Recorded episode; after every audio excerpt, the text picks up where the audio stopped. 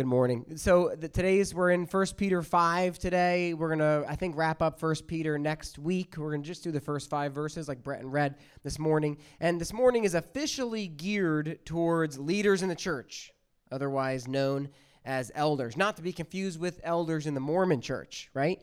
Um, but the term pastor really isn't in the Bible. I mean, if we wanted to be uh, super biblical, we would be I would be Elder Bill and Elder David, but that's confusing in an age of Mormons. And so we tend to use the term pastor, but really it's an elder, is what it is. Um, that's what this passage is about. And so for some of you, you might be thinking, well, why did I come to church today? Since Bill's basically preaching to himself. Um, but what the scriptures teach about church leadership really reveals a lot about the character of God it reveals a great deal about also his expectations for his followers. Can you guys hear me all the way in like nosebleed section? You good? Okay. Um, listen, you might not be a leader of this church. I mean, you could say in some respects, I am preaching to the elders of this church today as a fellow elder, but even if you're not one of the elders, you are a leader somewhere. And so you can extrapolate the principles from this text and realize that the same things that should define a leader in the church should define a leader in a home, should define by principle a leader in a business.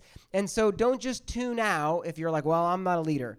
You're, you are a leader or you're going to be a leader one day in various spheres and circles in your life. And so there's still lots to glean here if you're willing to listen. Okay? So, verse 1 So I exhort the elders among you in this region. Remember, this is an encyclical letter. And so Peter is writing a letter that's going to Asia Minor. That's basically modern day Turkey. So I exhort the elders among you as a fellow elder and as a witness of the sufferings of Christ as well as a partaker of the glory that is going to be revealed. Dot dot dot. So we'll stop there. Um, two things that I want you to realize. This is one of those sermons with like 18 points. Okay, so note takers, get ready. Um, point number one. Here you go. Point number one. David's ready. He's got his pencil out. Okay, it's a crayon. David's got his crayon sharpened.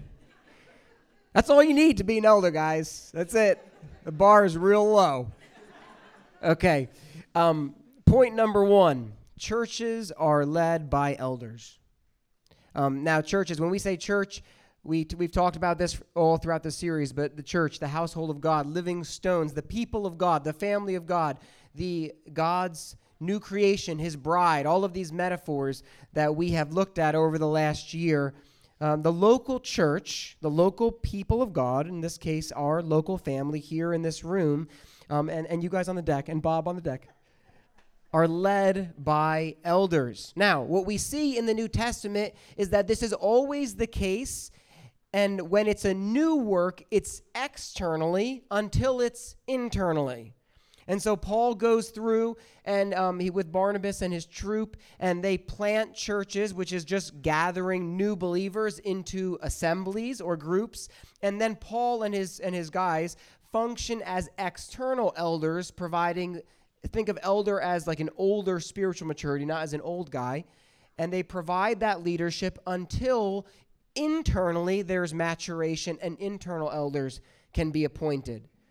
And so that is the pattern that we see in the New Testament. Elders are in charge of leading the church. And remember, elder doesn't necessarily mean old in age, but it's mature spiritually. And if you're new to this topic, we do not have the time to exhaust this, but if you go back through the archives on our website, one, go read First, uh, First Timothy, especially chapter three. Go read Titus um, chapters 1 and well titus is short. Read the whole book okay? Um, read first timothy read titus read second timothy. Those are called the pastoral epistles. They're written from paul to pastors or to um, to elders. Gives you a good feel of what eldership is all about. You can also go back through when we preached through first timothy and when we preach through titus and you can um, review some of those sermons so churches are led by elders that's point number one point number two is this Churches are independent. Churches are independent, autonomous. Okay? What do I mean by that? If you look at this, what does Peter say? He says, So I exhort you. as an apostle with a big A, Peter, the rock, the one on whom this church will be built and the gates of hell. No. What does he say? As a fellow elder. As a fellow elder. He's like, just coming to you, bro, as a bro. Or if you're from Australia, just coming to me mates as a mate. Okay? Peter is coming, listen to me here, listen to me here. This is church to church. The church, in its essence, is decentralized under one centralized leadership. And who is the centralized leadership of the church? Say it out loud Jesus. Jesus is the centralized leadership of the global church. So, in other words, Peter does not come here as a pope, but as a peer. Now, he says, Look, um, not only am I a peer, a fellow elder, but I also am a witness of the sufferings of Christ. I've been there since the beginning, and like you, I will partake in the glory. And so he's he's got street cred as well. So he doesn't come as a pope; he comes as a peer, but he comes as a peer with street cred. He comes in a posture of humility because he could say, "I'm an apostle. This is what you do," but he doesn't do that. He comes as a fellow elder, church to church. Now, why is that significant? Um, it's significant for a lot of reasons, a lot of which we do not have the time or the emotional energy to get into right now. But this is what I want you to get for today. There are no superstars in this story besides Jesus. That's what you need to realize. There's no superstars in this story besides Jesus. I don't care who you are. I don't care how many books you've written. I don't care how big your church is or how many podcast subscribers you have. The bottom line is Jesus is the only one, which is why Paul says throughout 1 Corinthians, which I'm reading right now, so that no one may boast, that no one may boast, that no one may boast, not in yourself, not in another person. It's all about Jesus. So, what that means is if I'm sitting down across the table from pick your favorite celebrity pastor in Christ, I should be able to say, bro, as a fellow elder, mate, as a fellow elder, I should be able to do that. Because there's no superstars in this story besides Jesus. That the guy who leads the house church in China of 12 people has just as much biblical authority as you know, whatever, Matt Chandler. Okay? God's not impressed with numbers. It all belongs to Jesus anyway. We need to start thinking the same way. Two, verse two, that is. It's going to be point three, verse two, guys. Don't get lost. All right, verse two shepherd the flock of God that is among you, exercising oversight. So, point number three um, so we said churches are led by elders, churches are independent, autonomous. And the third thing is this elders are commanded to feed and watch the flock. So elder here is the noun as a fellow elder, and then he gives two verbs. The verb they're, they're, in the Greek they're verbs. He gives two verbs in the Greek to describe the function, and those two verbs here are to shepherd and to oversee. In other words, the two main functions of the elder, as described by Peter here in chapter 5, are to feed the flock and to watch the flock. Not to be a chaplain to the flock, primarily, but to feed the flock and to watch the flock. It's helpful here to think of Psalm 23. The Lord is my shepherd. What does he do? He leads me to uh, green pastures. He, he makes me lie down. He leads me to still waters. He leads me down the right paths. He feeds and he oversees. Elders feed the flock. Elders feed the flock. Sheep need nourishment of food and water if they are to survive. And throughout the scriptures, those things always, often, I should say, maybe, represent the Word and the Holy Spirit. Now, if you go back to Psalm 23, what does it say? It says, He makes me lie down in green pastures. Like, even if he's got to put his foot on your back to get you there, and he leads me beside still waters. What does he not do? He does not bend over, chew up the grass, and then spit it in his mouth. He makes him lie down in green pastures. He leads him to still waters. What is the point? It is not the shepherd's job to chew the food up and spit it into the mouth of the sheep. It is the shepherd's job to lead the sheep to green pastures, which is the word, and to still waters, which is the Holy Spirit, to bring you there. But that's all we can do. We can bring you to the Word. We can bring you to the Spirit. We can pray for you and with you. But the, your, your, your presence in this room does not make you a well nourished sheep. Are you, are you feeling me here? All right. I was going to say, are you tracking with me? But Matt Chandler says that, and I just told said he's not a superstar. so I had to, I had to like grab something else to go with. So the point is this some of you guys have been in the doctrine Zoom, the upper Zoom on Tuesday, Wednesday nights as you're going through ecclesiology, which is what the Bible teaches about the church. Um, and so this is good for you, right? We want to bring you to the Word, whether that is in doctrine, whether it's on Sunday, whether it's in your discipleship groups, whether it's in a time of counseling, whatever it is. The Word is what does the work. John 6, 44 to 45. It's always the Word right? And so we want to bring you to the Word by the power of the Holy Spirit, that the Word is the content, the Holy Spirit is the content expert, and God Himself can teach you. That's the goal. We want to teach you to self feed, not so you can go out and be a bunch of like little Rambo sheeps on your own, but so that you know good grass when you see it. And you know still water when you see it as opposed to putrid water and rotten grass. Elders feed the sheep, elders also watch the flock. They watch the flock so as to lead it well and so as to protect it. The shepherd must know where he's headed and where the sheep are headed, and so he has to watch them and he has to watch himself. Sometimes the shepherd leads from the front, sometimes he has to lead from the back and push the stragglers along. The point is this the shepherd knows where to go because he has instruction from the chief shepherd, who is Jesus. See, guys, this is so crucial. Elders, this is crucial. You know, fellow pastors, this is crucial, right? If we have people visiting, whatever it might be, because we don't look to the culture to tell us what to do. We don't look to the world to tell us what to do. We don't look to whatever new book is out to tell us what to do. What we do is what the shepherd, the chief shepherd, Jesus, the good shepherd, what he tells us to do. Even circumstance shouldn't determine what we do. Because guess what? Next week, all different circumstances. God is steadfast. His people are called to be steadfast. So we have to be watchful. We cannot look to these things to determine. We look to the Lord. And this is why often at Revolve we've been, maybe to some of you, rigid in determining what we will or won't do.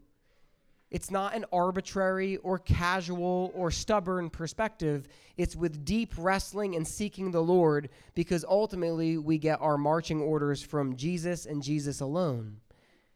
And then it's our job to watch the flock so that we're going in the direction He wants us to go.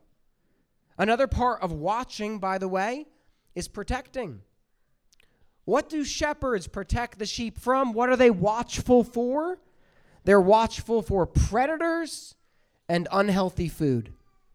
That's what shepherds are on the look for. They're on the look see for predators and unhealthy food. Wolves in the New Testament are people.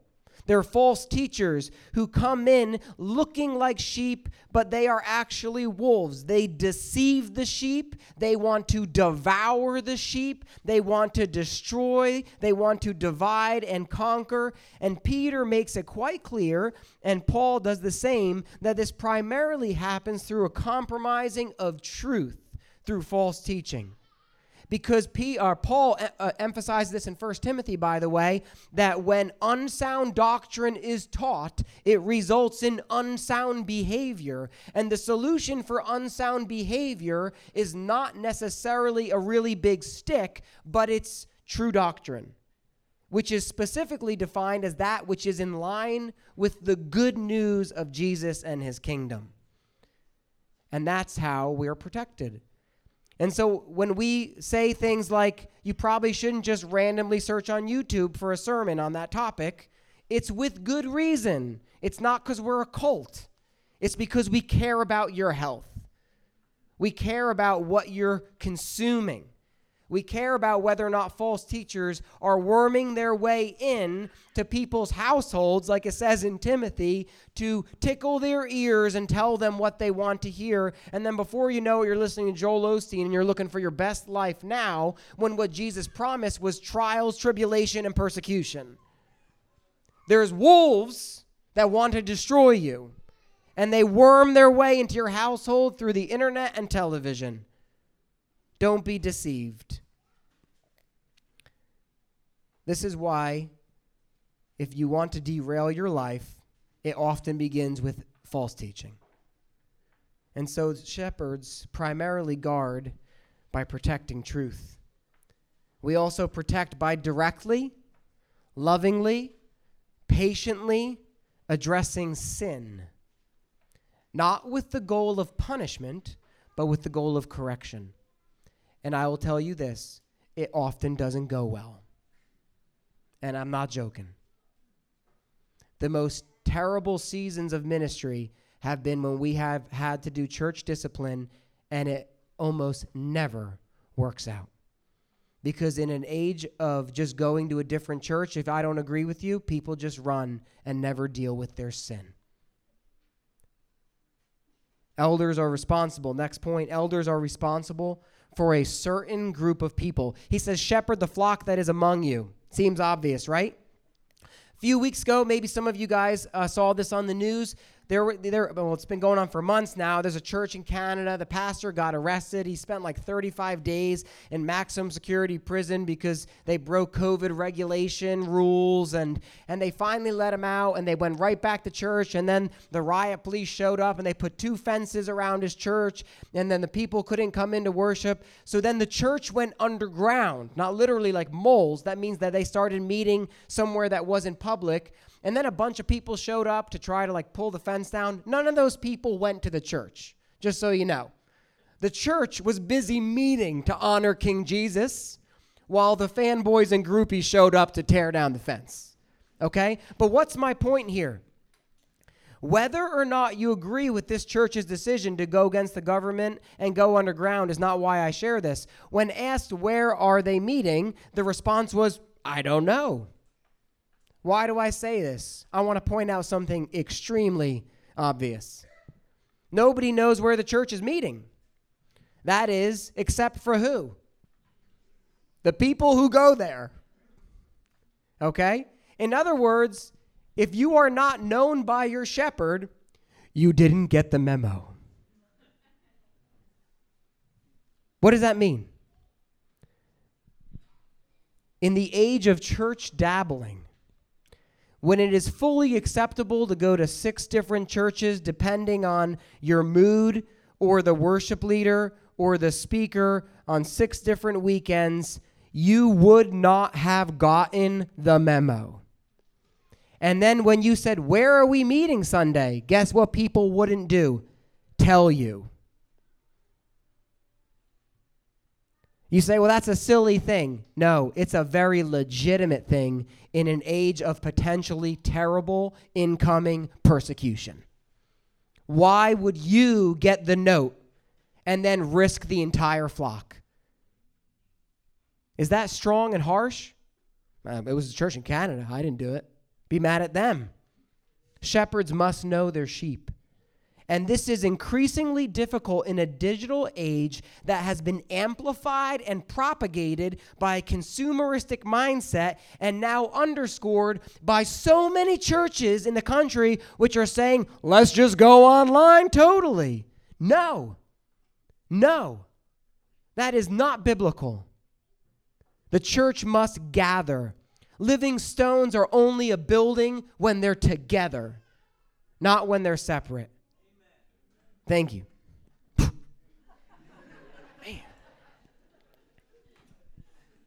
Listen, I have a hard time feeling like I know all of you guys. I don't know everybody in this room. I'm socially awkward. I don't like talking to people, right? You laugh, but it's true. Can you imagine? What about a bigger church? How do you shepherd the flock of God entrusted to you if your church is a thousand people? I'm going to say something controversial. You don't. You don't. Not unless you got about 120 elders. You don't.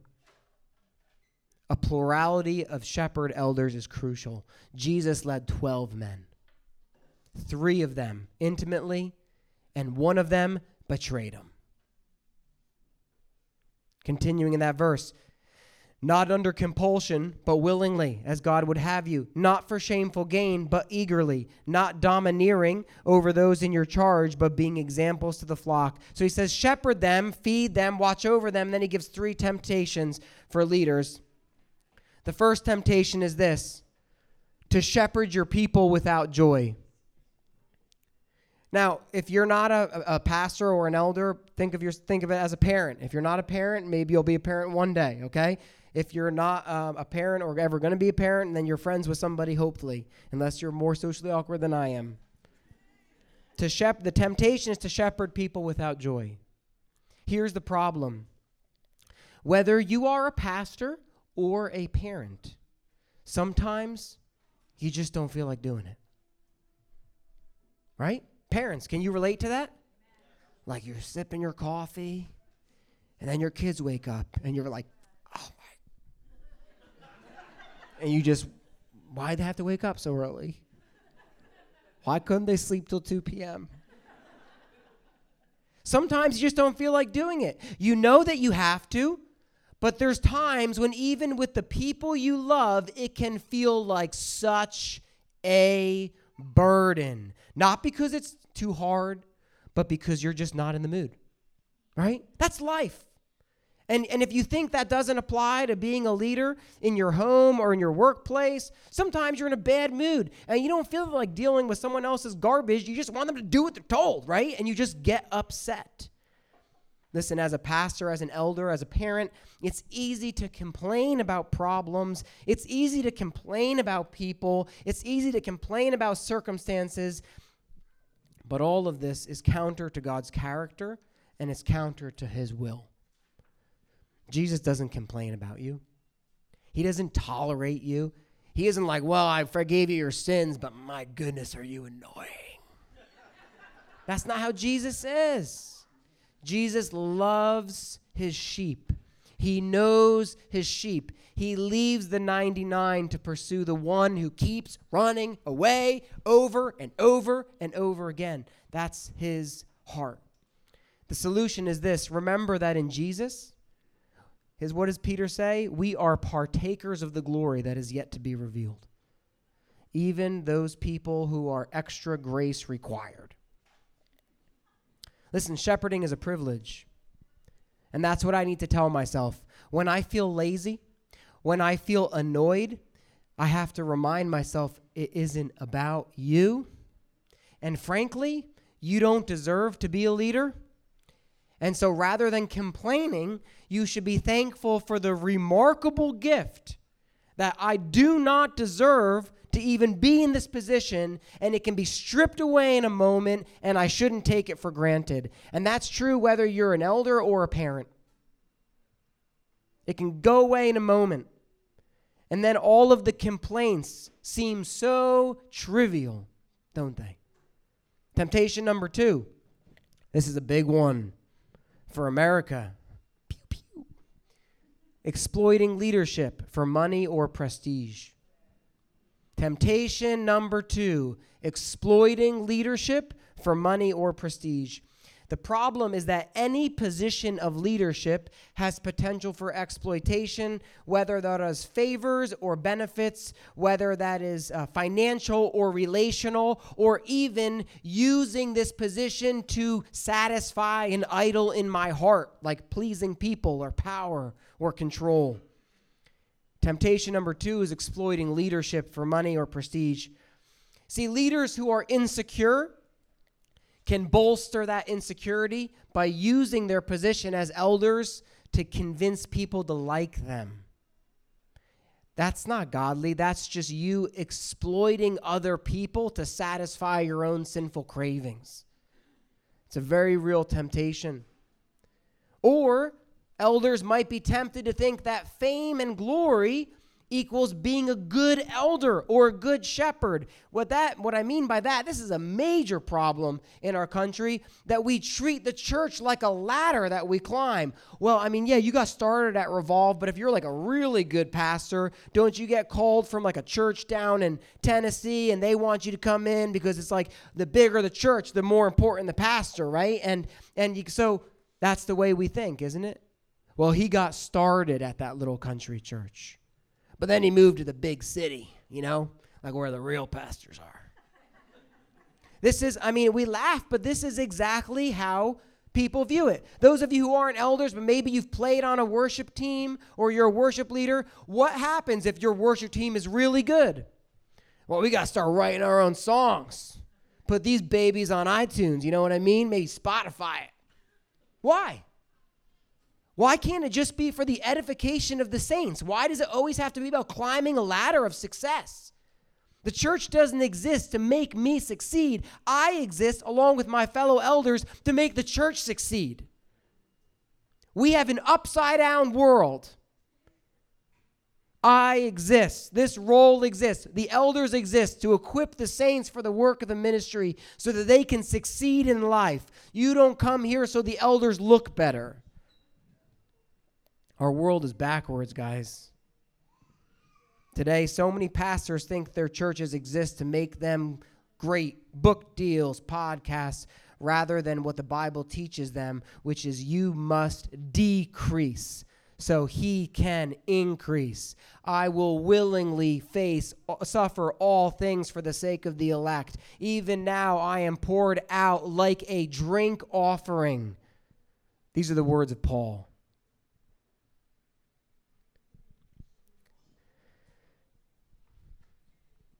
Solution is remember the sufferings of Jesus. Why? Peter says, I was a witness of the sufferings of Christ. Why is the solution to this problem remembering Jesus' sufferings? Because Jesus deserves all of the glory, all of the honor, all of the fame, and guess what? He suffered. He didn't get a book deal, he suffered. Leadership isn't about leaders, it's about the people they lead. Temptation number three bullying people to get them to do what you want them to do. People are tough. And if you think your kids don't listen, imagine grown up versions of them. Okay? People are tough. We think we're right. And in times like this, when people just don't want to listen, it's a major temptation to just bully people into doing what you want them to do. The solution, what does Peter say? Be an example. That's his solution. He says, don't bully the church, be an example to the church. Listen, parents, do you want your kids to grow up to be bullies? Then bully them. Dads, would you want your daughter's husband to yell at her every time he doesn't get his way? Of course you wouldn't. Be what you want other people to be. Because as a friend of ours always says, you cannot pass on what you don't possess. Leadership starts, starts within. You can't lead people where you aren't. And this is why integrity and character is non negotiable. Verse 4, we're almost done. And when the chief shepherd appears, you will receive the unfading crown of glory. Listen, elders are under shepherd, hired hands under the chief shepherd. The king owns all of the sheep. He's given all responsibility to the under shepherds to get the sheep safely to pasture. And some will show up with huge flocks that are actually filled with wolves and goats and only a few sheep. Do you think that shepherd will be rewarded? Some shepherds will show up with lots of Instagram followers taking selfies while they go, and then they'll wildly look over their shoulder because they don't even know who the sheep among them were. Other shepherds will show up smacking their sheep with a club, bruised and bloody, to get them there. But the shepherd God wants to see is the one who has tenderly, patiently, diligently watched over and fed the flock with care just like the chief shepherd. Verse 5 Likewise, you who are younger, younger in faith, be subject to the elders. Clothe yourselves, all of you, with humility toward one another, for God opposes the proud, but gives grace to the humble. See, what we just talked about in these first four verses, the only way it works is with humility. That's it. It doesn't work without humility. Shepherds must be characterized by humility.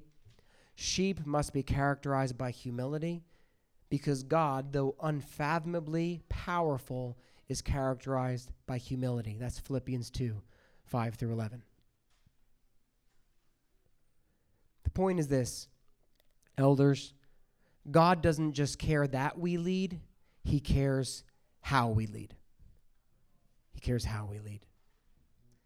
What a lost message in today's business world, political world, and church world.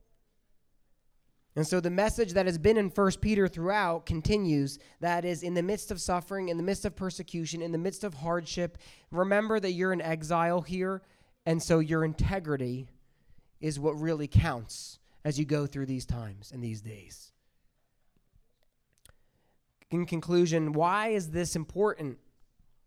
Well, because the verses right before this chapter, 1 Peter 4 17, for it is time for judgment to begin with the household of God.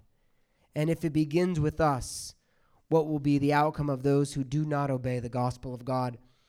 The, the book of Ezekiel, specifically chapter 34, is about the failure of the leaders of Israel. And that chapter pictures them as shepherds. They're described as shepherds who are starving their sheep, neglecting their sheep, pursuing their own gain, and in the meantime, wild animals come in and devour them, representing other nations. As a result, Ezekiel says the sheep are scattered over every hill with no one to look for them, and the shepherds are condemned.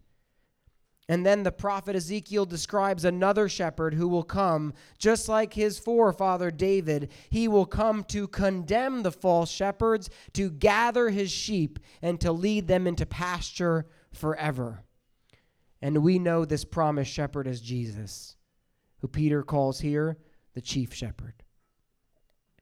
See, this matters today because what led to the destruction in Israel is what will lead and is leading to the destruction of the churches in the global north.